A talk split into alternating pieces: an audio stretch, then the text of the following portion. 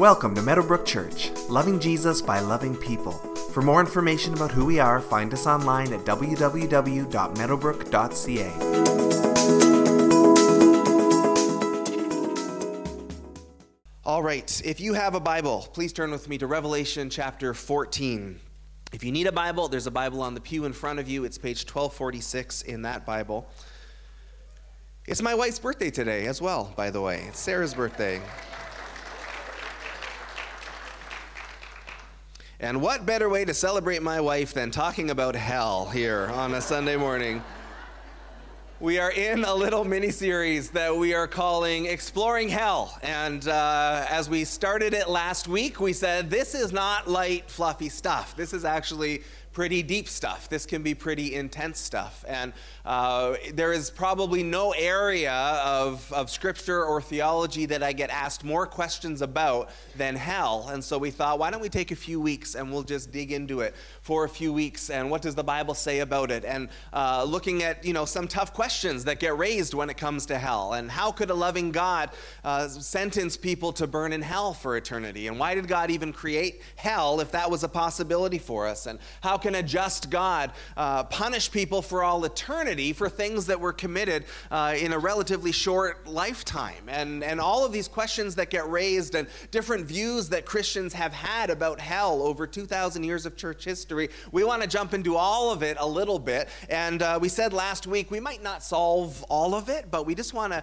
at least engage with it. And even as tough questions get raised and, uh, and some of the aspects of this are difficult to uh, understand, maybe logically or philosophically, ultimately we want to get to what does the Bible say, right? That always has to be uh, our final authority, our final word. And so we want to uh, really dig into some scripture and explore that there. So uh, if you miss one because we are in summertime and there's holidays, I would really encourage you to catch up. Uh, all of our sermons go up online, uh, usually on Monday, and you can listen to that audio on audio. We also have video recording now for our sermons, so you could watch it as well. And so if you miss one, uh, the four weeks that we're spending on this all kind of connect together. And if you only pick up one and miss the other three or two uh, or whatever, uh, it might be a bit hard to get the point of the whole series. So certainly encourage you uh, to catch up if you have to miss one.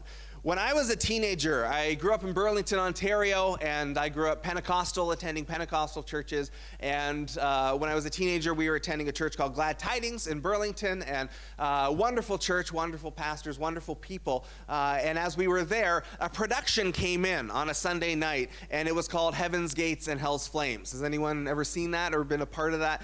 Uh, so it would. So this is still around. Uh, so this was 25 years ago or so that I saw it. But this was a production that would go into churches. They would usually do like a Sunday night special service because our Sunday nights used to be about evangelism primarily. And they, the production would come in. And they had all the sets and the lights and the music and everything. And it was kind of an interesting format because they would come in uh, and they would have all of the production part of it, but they would take people from your church and give them the scripts and get them to memorize the lines so your own people would actually kind of put on this production. Uh, and so it was kind of an interesting way of doing it. And the basic gist of it, and I don't know how they do it today, but when I saw it, was it told the story of Jesus. It told the story of sin coming into the world and Jesus dying for our sins and Jesus rising from the dead and Jesus sitting on his throne as judge. And then from there, there were a bunch of kind of little skits, and in each skit, inevitably, somebody in the skit would die.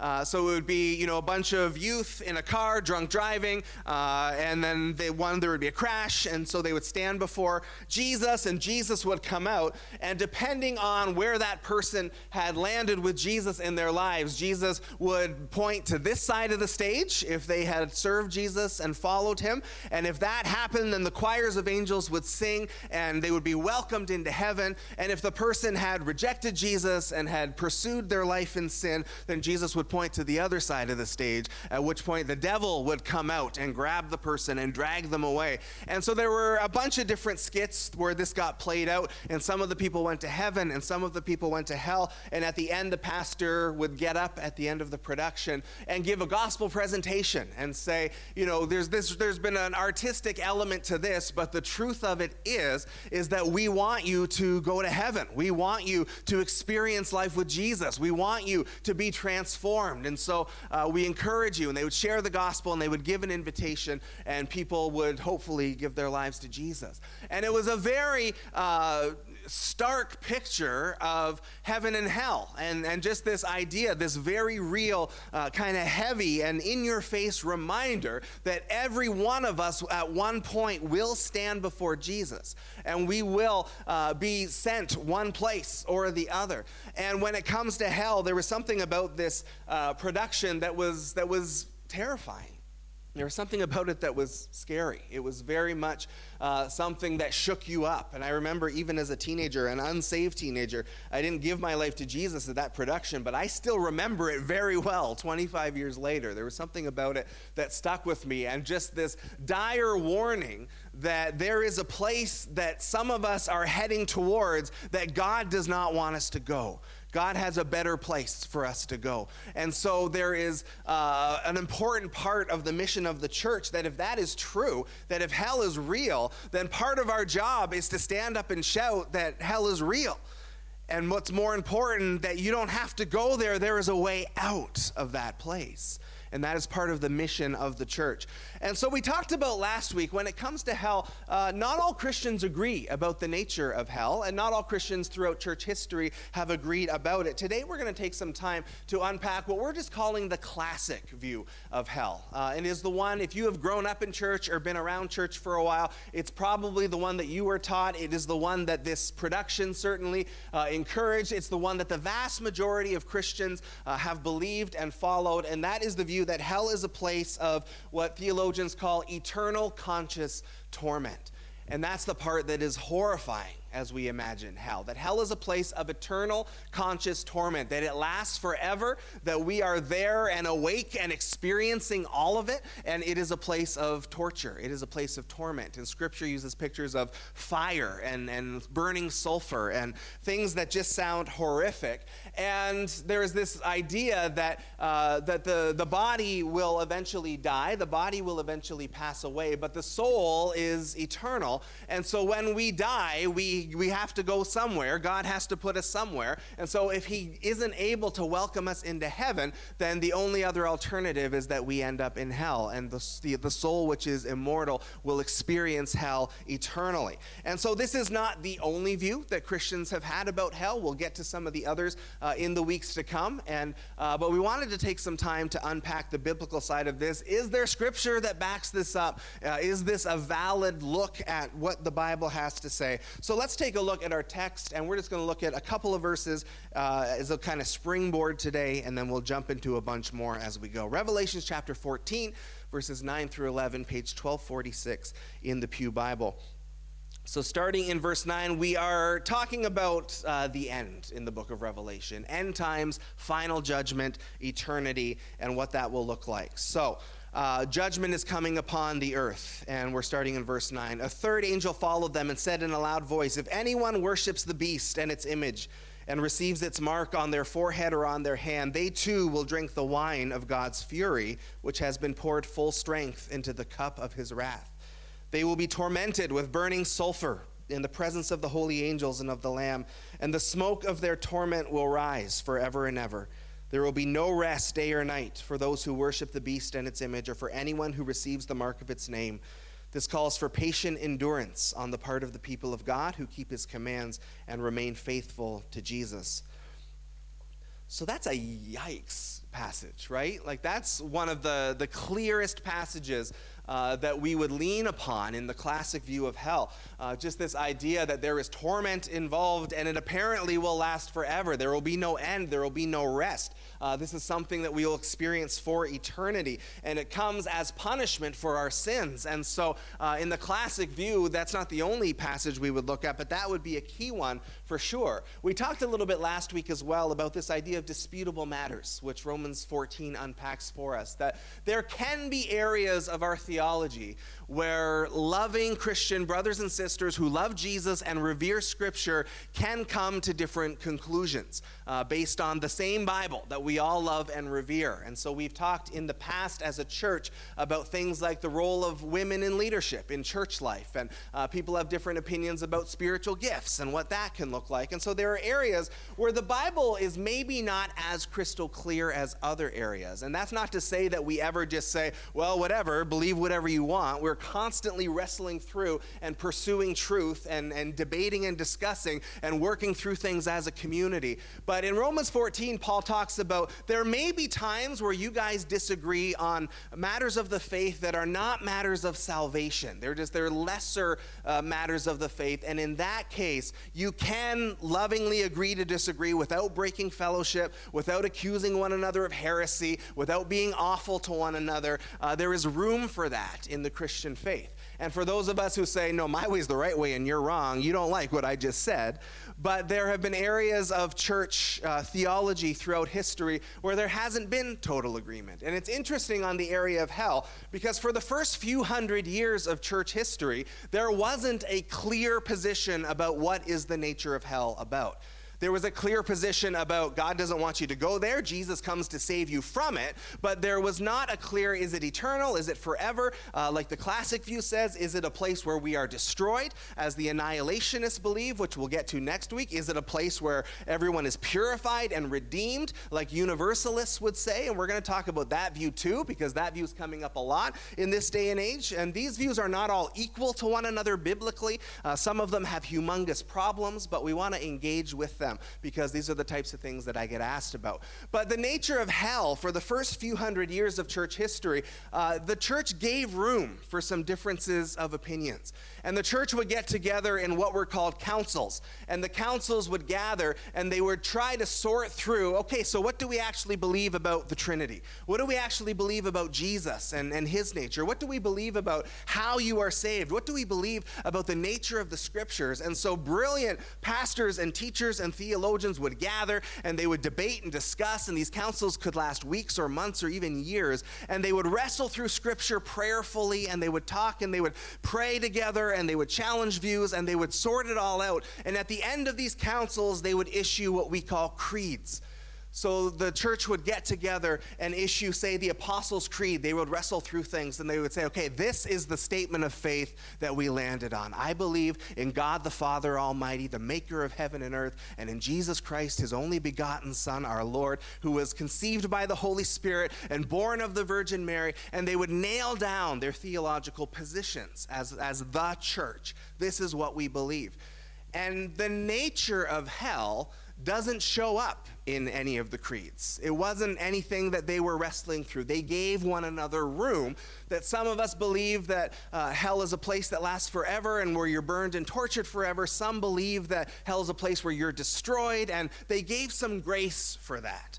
And then in the fourth century, St. Augustine rose up. He was one of the great pastors, great teachers, great theologians of church history, and he was incredibly influential. And he said, No, I think the classic view is the right view, and that's dominated our church thinking for most of church history. But before that, there was some grace. And even Augustine, when people would disagree with him on hell, he would say, I have brothers over here uh, who think hell is a place where we're just destroyed, where it's not torment forever. Uh, very gracious. I need to correct them in their wrong view, but he still calls them brothers. He doesn't say these heretics over here are believing something that's wrong. There is room for disagreement on some of this stuff. So, when it comes to the classic view of hell, we've just read one text about it. There are 10 kind of classic texts that this viewpoint leans on. And we're going to whip through them really quickly. So if you're taking notes, you're going to be scribbling like crazy. And if you need them, you can email me and I can send you to them after, uh, after the service today.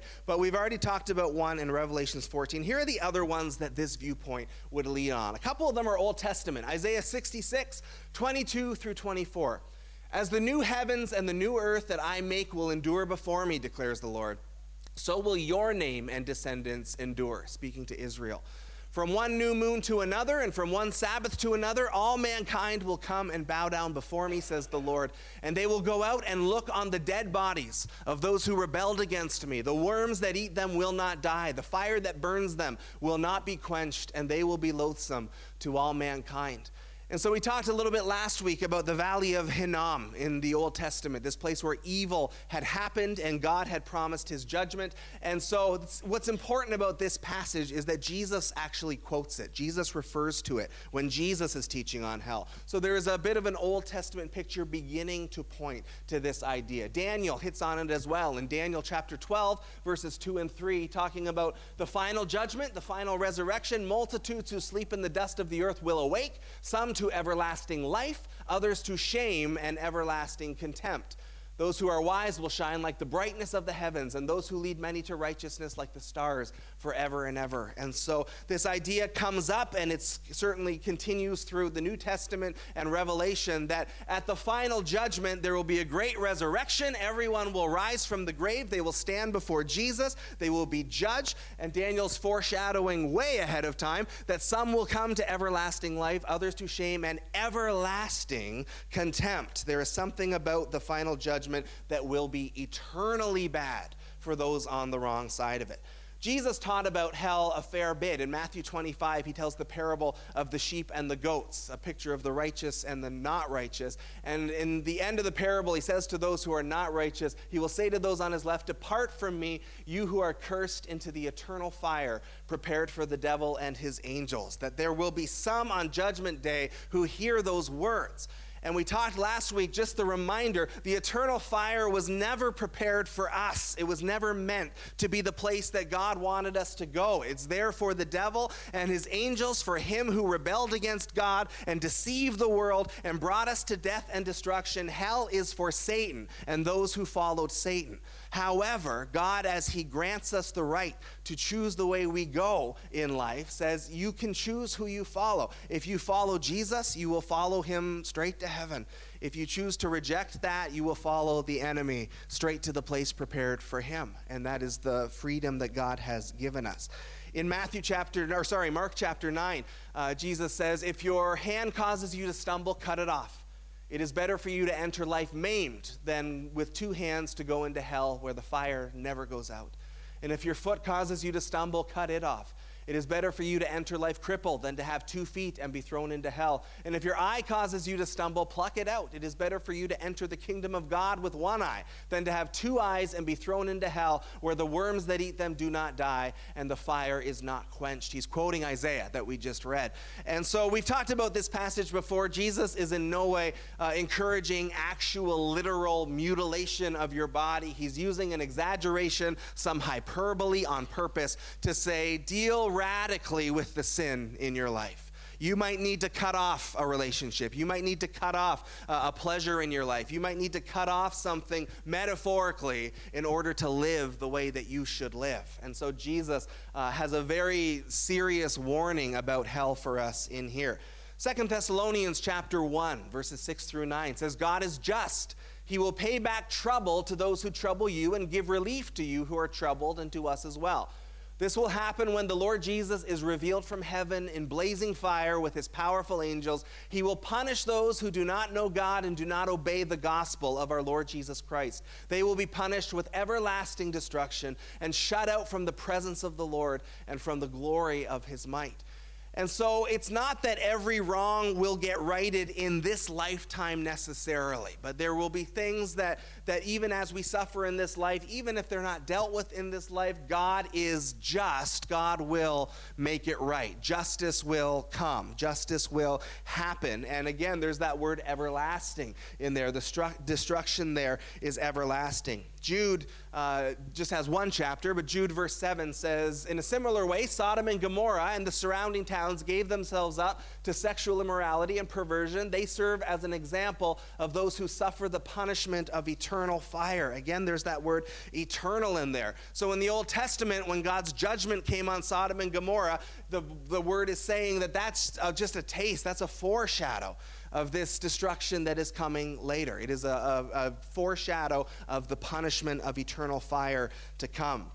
a few verses later uh, in Jude, verse 13, talking about evil people, says they are wild waves of the sea, foaming up their shame, wandering stars, for whom blackest darkness has been reserved forever. And so, again, that word forever in there. Almost done, Revelations 14. We just read that passage. I won't read it all again. But this idea uh, that the to- smoke of their torment will rise forever and ever. For those who reject Jesus, for those who walk in the ways of evil, for those who follow the enemy, there is a torment that never ends. There's no rest day or night for those who go that way. There is something eternal and lasting about it. Revelations chapter 20, verse 10 says, The devil who deceived them was thrown into the lake of burning sulfur, where the beast and the false prophet had been thrown. They will be tormented day and night forever and ever. Ongoing, eternal, conscious torment is the picture given there. Revelations 20, last one, uh, verses 14 and 15. Death and Hades will be thrown into the lake of fire. The lake of fire is the second death. Anyone whose name was not found written in the book of life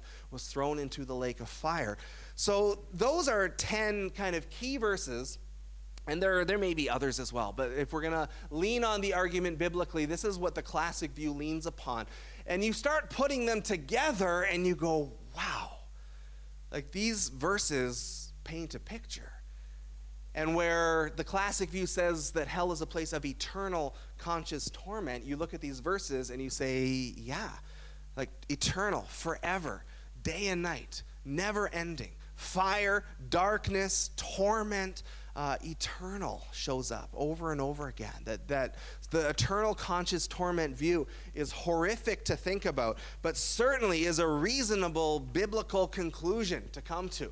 And it's not the only one, as we'll get to in weeks to come, but certainly there is solid scripture pointing to that. Um, and, and this idea of hell, of this place of punishment that doesn't end. And that is horrifying. If you're feeling a little sick right now, you should. That's good. It means you're normal that there's something about this where we go, ha, the picture that Scripture pa- paints of this place is horrific. Sometimes I get asked, uh, are there different levels of hell? Are there different degrees of hell? And there's passages about heaven that seem to suggest that there's maybe different rewards in heaven. There are different levels of reward. Jesus talks about there are seats of honor in heaven that are reserved for some. So there's a suggestion that in terms of heaven, there are different levels of reward that we can receive. Uh, does the Bible say the same thing about hell? And I would say it's less clear for sure. Uh, there's a couple of passages where Jesus would be warning a town and he would say, you know, woe to you, you've rejected the gospel gospel, you've rejected the salvation that God is bringing to you, it will be more bearable for Sodom and Gomorrah on the day of judgment than it will be for you. And so, from that, we might be able to infer that, that there will be worse punishments than others. A lot of this idea of degrees of hell uh, comes from a poem, The Divine Comedy, written by Dante. And this was from the Middle Ages. Dante's Inferno is the first part of it. And Dante's Inferno is this long epic poem where he has allegedly this vision of hell. And he envisioned hell as this place of kind of concentric circles that as he went down level by level, the punishments got worse and worse the closer you got to where the devil was at the very bottom. And so the top level was for uh, the people who had uh, rejected Jesus but had lived pretty good lives, and their punishment wasn't that bad. At the bottom was the worst of the worst. And so it is revered as uh, this beautiful epic poetry. It's taught in literature classes at colleges all over uh, North America, certainly in Europe. And yet, it's not scripture. It's not on par with Scripture. What's interesting is as Dante travels through hell in this alleged vision, he does a lot of, uh, as he reaches a level, he'll be like, oh, here's Joe Smith over here. Hey, everybody, remember how Joe Smith disagreed with me in the real world? Well, now he's dead and he's burning in hell. How about that? So he does a lot of, of kind of personal vendettas in this. As it turns out, if you gave him trouble in life or if you were in a different political party, you were burning in hell for sure. And so, all that just to say, uh, maybe this is it. Maybe there was an element of truth in it, uh, but it's not scripture, and we don't hold to scripture. He wrote it as poetry, and that's where most of our sort of cultural ideas of the circles of hell and things getting worse, uh, those are not laid out clearly in scripture. A lot of that comes from Dante, and as Dante is writing, there's a lot of Dante in his writing. It's not necessarily the pure spirit of the uh, spirit of the Lord speaking through him. So, when it comes to the classic view, here's what's strong about this. Uh, lots of scriptural support, as we just went through. There is scriptural support for this idea. It is a solid biblical idea that is undeniable. It's also by far the traditional view. Of all the views of hell, this view has been the majority view by far. It's been the longest view by far. Even though there may be different views of hell, this has dominated church. And that's not always necessarily meaning that it's right. Um, but we take that pretty seriously when we look at church theology and we look at church history. We say, what has, uh, going back as early as we can, what has the church believed? For those who were closest to Jesus, what did they believe? For those who walked with him personally, especially, who wrote the scriptures, what did they believe? And we take that seriously. We value tradition in the Christian walk, what has been passed down. It doesn't always mean that it's right. There was a time in the Middle Ages where church tradition was you could buy your way out of hell if you donated to a church building project. And so just because it's traditional doesn't necessarily mean that it's right, but we do put weight on tradition uh, in, in our church theology and our understanding. It holds to this idea of divine justice, and we touched on this in a few of these verses, that God will set right what is wrong, that God, as He is just, has to deal with evil. He has to deal with evil.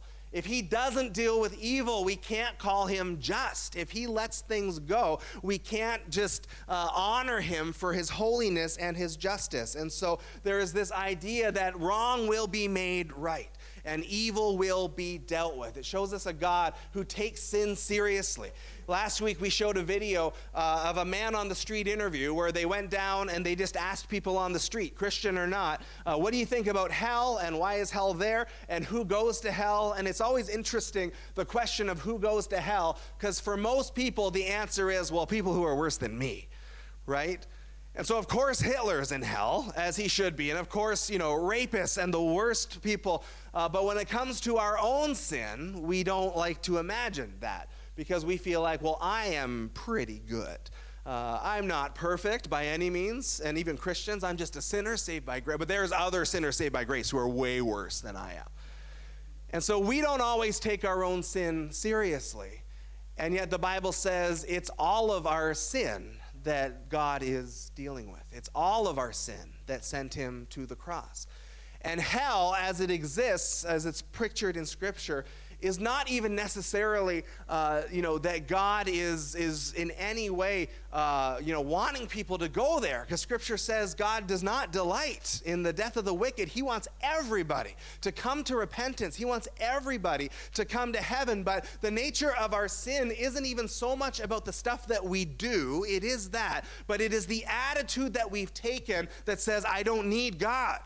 I am not going to go his way and where God is the source of life. He is the source of, of everything that sustains us. And, and in the Garden of Eden, as He created humanity, He said, Walk with me, stay with me, the source of life. Walk with me, and you will live forever. And humanity said, Actually, no thanks. I'm going to walk my own way. I will do my own thing. I don't need the source of life. And unfortunately, when we cut ourselves off from the source of life, uh, then we're choosing ourselves the opposite. That if we're cutting ourselves off from the source of the one who sustains us, then hell is what's left. And it's not that God desires or wants us to go there, but we have chosen in one way or another to say, I don't need you. We all, like sheep, have gone astray. Each of us has turned to our own way. We have rejected God, the source of life. And when we cut ourselves off from life, hell is what is left on the other side. And so it's not about who did the worst sin or whatever. It's that we all, in our pride and in our selfishness, in one way or another, have said, God, I don't need you. I don't need your life. And if we have said that, then hell is all that is left for us. And so this is not, again, light and fluffy stuff. But this classic view of hell uh, raises some issues as well. Theologians sometimes call it the problem of hell, and they're questions we've touched on already. How could a loving and merciful God sentence people to eternal conscious torment? How do we how do we meld that together? How do we put those two things? The scripture that says over and over again that God is loving. The scripture that says clearly in 1 John God is love that talks about his mercy. His mercy endures forever. His anger only lasts for a moment, but his mercy is eternal. How do we get this picture of this loving, eternally merciful God who apparently is not eternally merciful to people in this place of eternal conscious torment? How do we bring those together? And those of us who are parents would say, well, of course, you love your kids, and sometimes you're mad at your kids, and sometimes you punish your kids, but even that punishment comes out of your sense of love, right? We need to, to shape the character, we need to, to show that there's consequences, but it's not forever. And so, how do we put these two pictures together of a God who Scripture says hundreds of times is merciful, hundreds of times is loving, also being willing to put us in this place where the torment never ends, where the fire never goes out? As well, how could a just God, even if, if we look at that first question and say God is loving and merciful, but he is also holy and he is also just, and he has to deal with sin in his justice? But how could a just God allow people to be punished for all eternity for sins committed temporarily, for sins committed here on earth? If I'm Hitler for a hundred years here on earth, punishment for all eternity doesn't feel like justice necessarily, right? It feels like a lot worse than justice. If I'm, if I'm the worst of sinners for a hundred years, then maybe a hundred years of punishment is justice. The scales get balanced, but it seems like overkill. Uh, questions get raised of how can we, if we are going to heaven, enjoy heaven if we know that there's eternal conscious torment going on somewhere else? If you have a family member, and I think most of us probably have someone that we've loved where we're maybe not sure where they are now, how can I possibly enjoy the glories of heaven if I know my spouse or my child or my brother or whoever is in this horrific place? How can joy exist there knowing that that is going on there? As one pastor said, how can you have a party in the living room if the basement is on fire and there's people down there. So these are tough questions that come up. And because of these tough questions, some Christians have come to other views of the nature of hell, which we're going to touch on, not because we agree with them necessarily, but we want to engage with them. But there's a few good answers to the classic view as we wrestle with these types of questions. And one is we are very good at ignoring a strongly uh, consistent biblical principle called the wrath of God. And it's something that we almost never preach on. We don't sing about it on a Sunday morning. Uh, when we read it in our Bibles, we tend to whip past it because mercy is more encouraging and love is more uh, fulfilling. But the Bible talks about in both Testaments this idea of the wrath of God, the anger of God at our sin, the anger of God at evil. And we all feel that sometimes right? You hear about a man who kidnapped a child and did horrific things and ended her life. Our response is anger, right? And heartbreak and everything else. But we feel something of, of the wrath of God in that moment.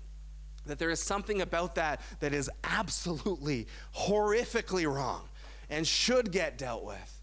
And so we can get a taste of that as humans. But to look at God Himself and just the nature of His purity and His holiness, the God who has given us clear boundaries that we consistently ignore, the God who has given us warnings that we just pretend aren't there, the God who has told us what our end is if we continue in that path and we still ignore it, the God who looks after the innocent and who wants to see people walk in purity, and us as humanity ignore it over and over and over again.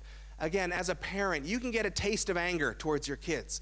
And it's not because you don't love them, and it's not because you hate them, it's not because you're necessarily even an angry person, but you set boundaries to keep your kids safe, you set boundaries to, to create their character, and your kids cross the line on purpose because that's what kids do, and you can get angry. Now, if we multiply that by the eternal nature and the eternal holiness and the eternal purity of God, that if God is holy, he has to hate sin. If God is just, he has to deal with sin. And, and so, this idea of the wrath of God that we so easily skip over, that God is loving, He is merciful, but He is not any less holy or any less just just because He is loving and just because He is merciful. There's a verse in Romans 124 And it's talking about people who were worshiping idols and choosing the sinful path, just continually doing what they shouldn't be doing, continually walking in ways that they shouldn't walk. And Romans 1:24 says, "Therefore God gave them over in the sinful desires of their hearts." That there was a point where God warns and he warns and he warns and then at some point God just says, "Okay." He gives them over to their sinful desires. He stops warning. He stops trying to pull them back. He stops trying to, to give them a heads up about the consequences. And so uh, the divine judgment of God might not be as much God up here wanting to smack us down. The divine judgment of God might be more God just saying, All right, if you're going to go in that direction, my hands are off now. I've warned you. I've given you the heads up. I've given you scripture. I've given you warnings through Christian. I've given you all the warnings that I can. And if you want to continue in that path of rejecting God and going your own way, I'll give you over to it. Go, go for it. And, and Romans 1 talks about that as, uh, as judgment, that God's judgment is, I will let you go down the path that you are choosing. Scripture says, God is not mocked. A person reaps what they sow. And so part of God's judgment is if that's your choice, that's what you'll sow. A person reaps what they sow. Whoever sows to please the sinful nature will reap destruction, Scripture says. Whoever sows to please the Spirit will reap eternal life. And so there is an element where God will let us go down the path that we have chosen. C.S. Lewis puts it this way There are only two kinds of people in the end those who say to God, Thy will be done, and those to whom God says in the end, Thy will be done all that are in hell choose it. And it's not that anyone would consciously choose hell, but just this idea that for those of us who submit to God, uh, there is a different end for us. And God will eventually say to those who continually reject Him over and over and over again, Okay, thy will be done. I will give you over to what you want to do, and you will reap your own consequences for how you have lived your life. There is something in this conversation as well of the glory and the sovereignty of God, and we're just about done. But the idea is, as much as we may struggle with how could God punish people for eternity for things committed, you know, in however few years we are, and if we live to be 150, that's still little compared to eternity. So, how could God, that doesn't sound just to me. But there is something about submission to the glory and sovereignty of God in this viewpoint that says ultimately God is God and we are not. And because He is God, He is the one who gets to decide what justice is. And just because it doesn't make sense to us does not necessarily mean that, that God owes us an explanation. It doesn't necessarily mean that everything needs to make sense to us. In the book of Job, Job is suffering and he's crying out to God and he's saying, I deserve an answer, Lord. I have been good. I have walked uprightly. I have done everything that I should. And I have all of this suffering happening. And I wish that I could just stand before the Lord and question him and get an answer for why are bad things happening to good people. I deserve an answer. I'm entitled to an answer because I'm a good person. And God shows up at the end of the book of Job and says, Job, I am God and you are not, and I don't owe you anything. And that goes against every part of our flesh and every part of our, our logic and, I, and our democracy, right? In democracy, we all deserve answers to everything. We want transparency. But when God shows up to speak to Job, God says, Job, were you there when the foundations of the earth were laid?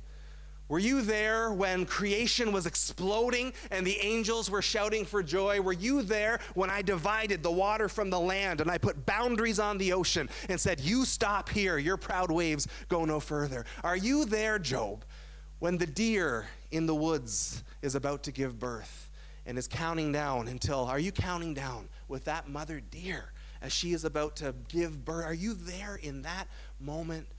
Are you storing up the rain and the snow in the storehouses of heaven? Are you sending the lightning bolts down to the earth? And it's so frighteningly stark a reminder where God says, Job, I am God and you are not. And the creation does not have the right to question the Creator. Know your place, essentially. I am God and you are not. And so the classic view will lean heavily on that. It doesn't totally make sense, maybe, this idea of justice. It doesn't totally make sense of a loving God and eternal conscious torment, but it doesn't necessarily need to make sense because God, as God, gets to define the terms love and mercy and justice and holiness. And so we trust in the glory and sovereignty of God, and we trust as Abraham did when judgment was about to fall on Sodom and Gomorrah. Abraham said, ah, Will not the judge of all the earth do what is right? Can I trust God enough that he will do what is right always? Because even if it doesn't make sense to me, he is God, and, and I am not. Now, again, there are views in the church that have answered these tough questions in different ways. We will get there in the weeks to come. But this classic view of hell is basically this that God created this beautiful mansion for us to live in, if you can picture that. God created this beautiful place, and we were to live in this place with Him forever. And as we lived in this beautiful mansion, God said, Don't play with fire. Fire is dangerous. And we said, Forget that. Fire is cool. I'll play with all the fire I want. And we lit the house on fire.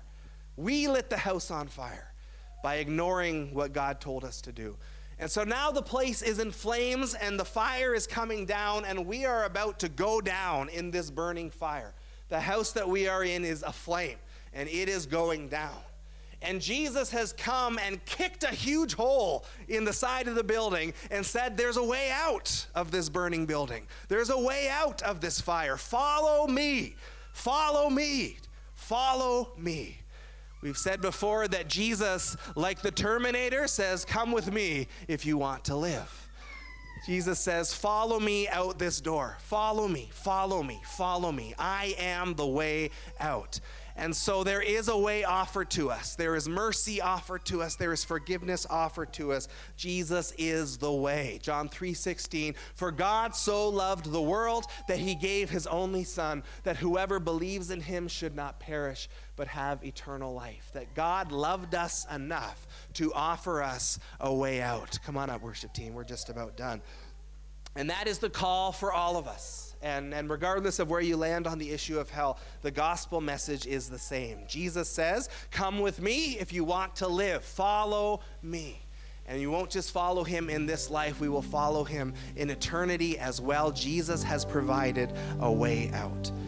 We have an email address here at the church, questions at meadowbrook.ca. If you have any questions, uh, please feel free to email those in. We will answer some of the questions in the weeks to come, probably, uh, but that email address is always there. And in half an hour, we can barely scratch the surface of this stuff. So I encourage you, by all means, look to the scriptures yourself, do some research yourself, uh, talk about it amongst yourselves, talk about it with me if that will be helpful.